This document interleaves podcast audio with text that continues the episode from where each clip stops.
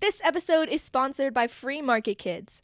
Join the league of families who are transforming family time into unforgettable Bitcoin learning experiences.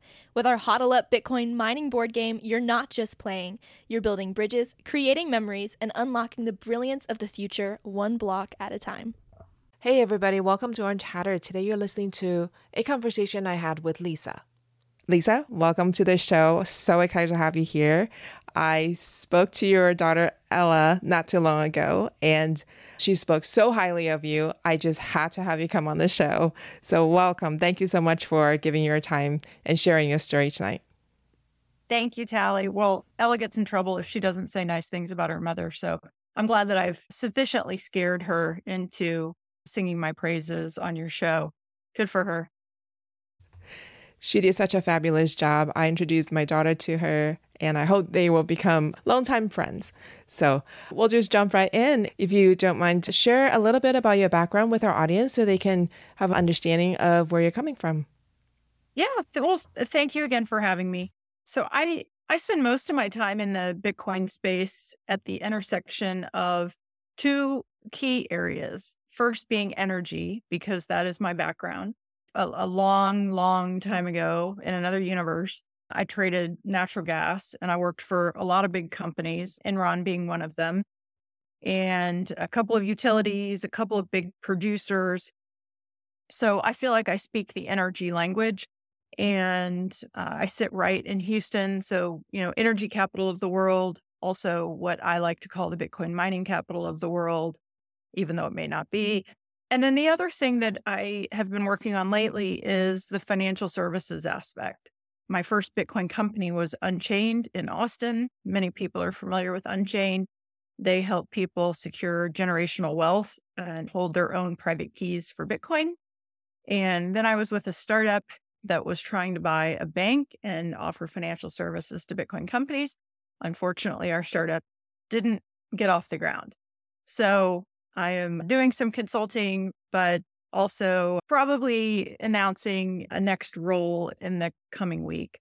So anyway, my interest sits firmly in the energy section and the banking section and and helping people have conversations really uh, on specifics of how Bitcoin mining can help improve efficiency and is accretive for energy companies. And if you like, I mean, I'm happy to give a couple of maybe real world examples to just paint the picture for folks as to what that really looks like because sometimes you hear these words and and you're uh-huh. like okay well yeah people say that it's good for for energy companies but i don't really understand why.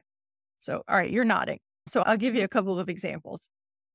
So there in texas we our grid is the ERCOT grid. It's the Electric Reliability Council of Texas.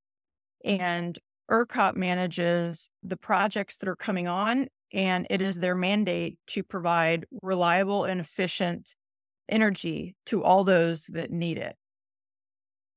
So, uh, as you can imagine, there's a lot of scramble to uh, create power to put onto ERCOT, and there's an increasing push for renewables. It seems like everybody is um, ringing the bell for climate change and for wind and solar. And, and I don't want to come off that I'm not uh, pro renewable energy. I just think that it is a little bit unfounded to think that we will affect change, you know, by 2030 or probably not even by 2050. I don't see it happening. And really for a couple of reasons, but I'm going to give you an example of how Bitcoin mining can affect an energy company. And then I'm going to circle back and I'm going to give you an example of the uh, alignment of incentives between energy companies and Bitcoin mining companies. So, the example that I would give you is there's a relatively large power producer that's based in Texas, although they have power plants throughout the United States, but they're they're based in Texas and non 0% of the time, and I and I've heard the number estimated to be about 4% of the time, this company pays ERCOT, the grid, to take excess power. So this company is running natural gas power plants and and often they're combined cycle plants. So they're using, you know, at least two different types of fuel to make a plant run.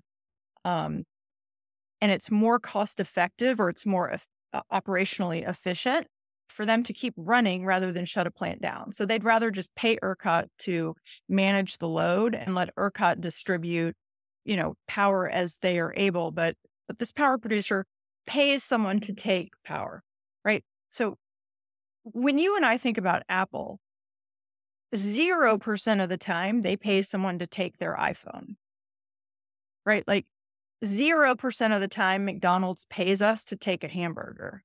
It makes no sense for a huge entity that makes, you know, that, that is in the power generation business to pay the grid to take their power. And so, you know, it would be uniquely beneficial. And in fact, these guys are in discussions trying to make this work. They've put a team together to to investigate and go through the required process to, you know, spin up Bitcoin mining in order to absorb that power.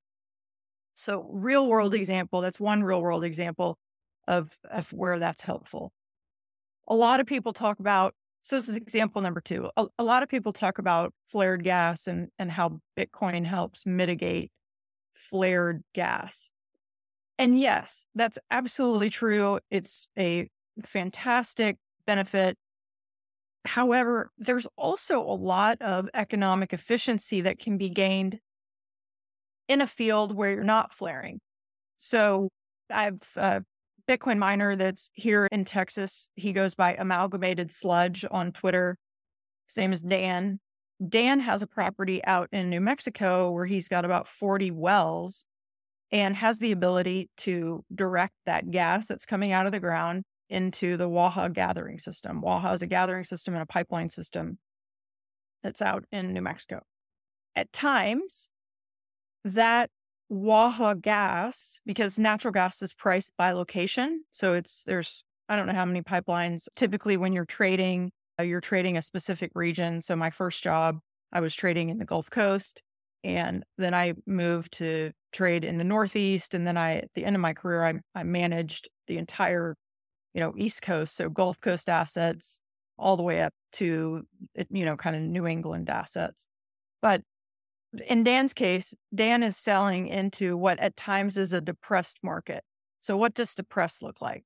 Well, sometimes gas on Waha is negative, which means that the producer that has expended capital and energy and has site technicians who are pulling natural gas out of the ground, they're actually having to pay someone to take it away, right? The other alternative would be to put it into some sort of a storage facility, but in Dan's case, he doesn't have that. Like many people don't have storage. So you're really a price taker. You're you're at the mercy of whatever the market calls for.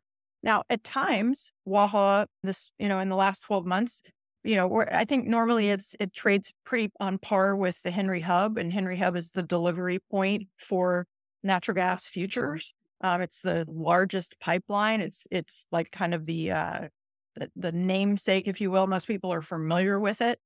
Typically trades a little bit below or ten cents below, ten cents above the Henry Hub. But when demand is high, it could trade dollars above Henry Hub, right? And in that case, Dan's really happy Dan sells all the gas that he can make into Waha. But when demand on Waha is very low, why would you pay someone to take natural resources that you've spent money to get? Right. So, what did Dan do? Dan coordinated some capital, got creative, and built a Bitcoin mining site, which he has completely bootstrapped himself. You know, he's got buildings and bought generators and bought Bitcoin mining machines. So now he has the option to economically dispatch. He can either send gas into the pipeline or he can mine Bitcoin. So I'll pause there in case you have a question. I have a question for people who are not very familiar with the way energy is bought and sold. So for an everyday person, why would someone like Dan, who has a need to dispose of his excess energy by paying somebody else, why would I care about that? So let's say I'm just a regular middle class person, right? In my mind, energy companies have a lot of money. And so if they have to pay someone else to take away excess energy, why would I care that he is able to turn that energy into something useful like Bitcoin mining?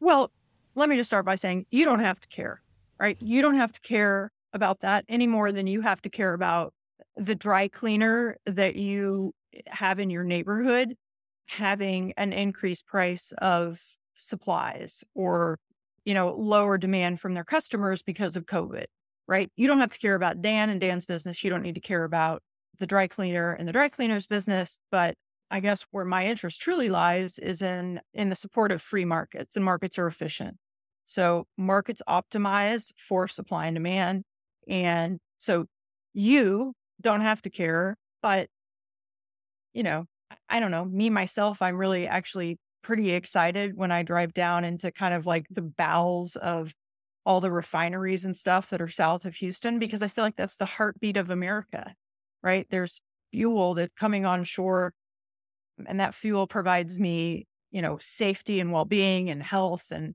there's a huge chunk of the population globally that lives in energy poverty. And energy poverty is defined as access to less than 4 hours of energy a day four hours of energy a day or less, right? Like if you and I lived in a situation where we had access to to power our lights, our toaster, our God forbid, our cell phone charger, like we'd be screaming, right? There there'd be riots in the streets. And in fact, when when there is massive power outages, at times there are riots. So we don't necessarily have to care about Dan. It does support an ecosystem of wealth and prosperity and safety. And we don't even have to go into the whole, you know, where I think energy is key to our own national security. Ensure energy production leads to our national security and how Bitcoin ties into that, which I think is an entire another rabbit hole.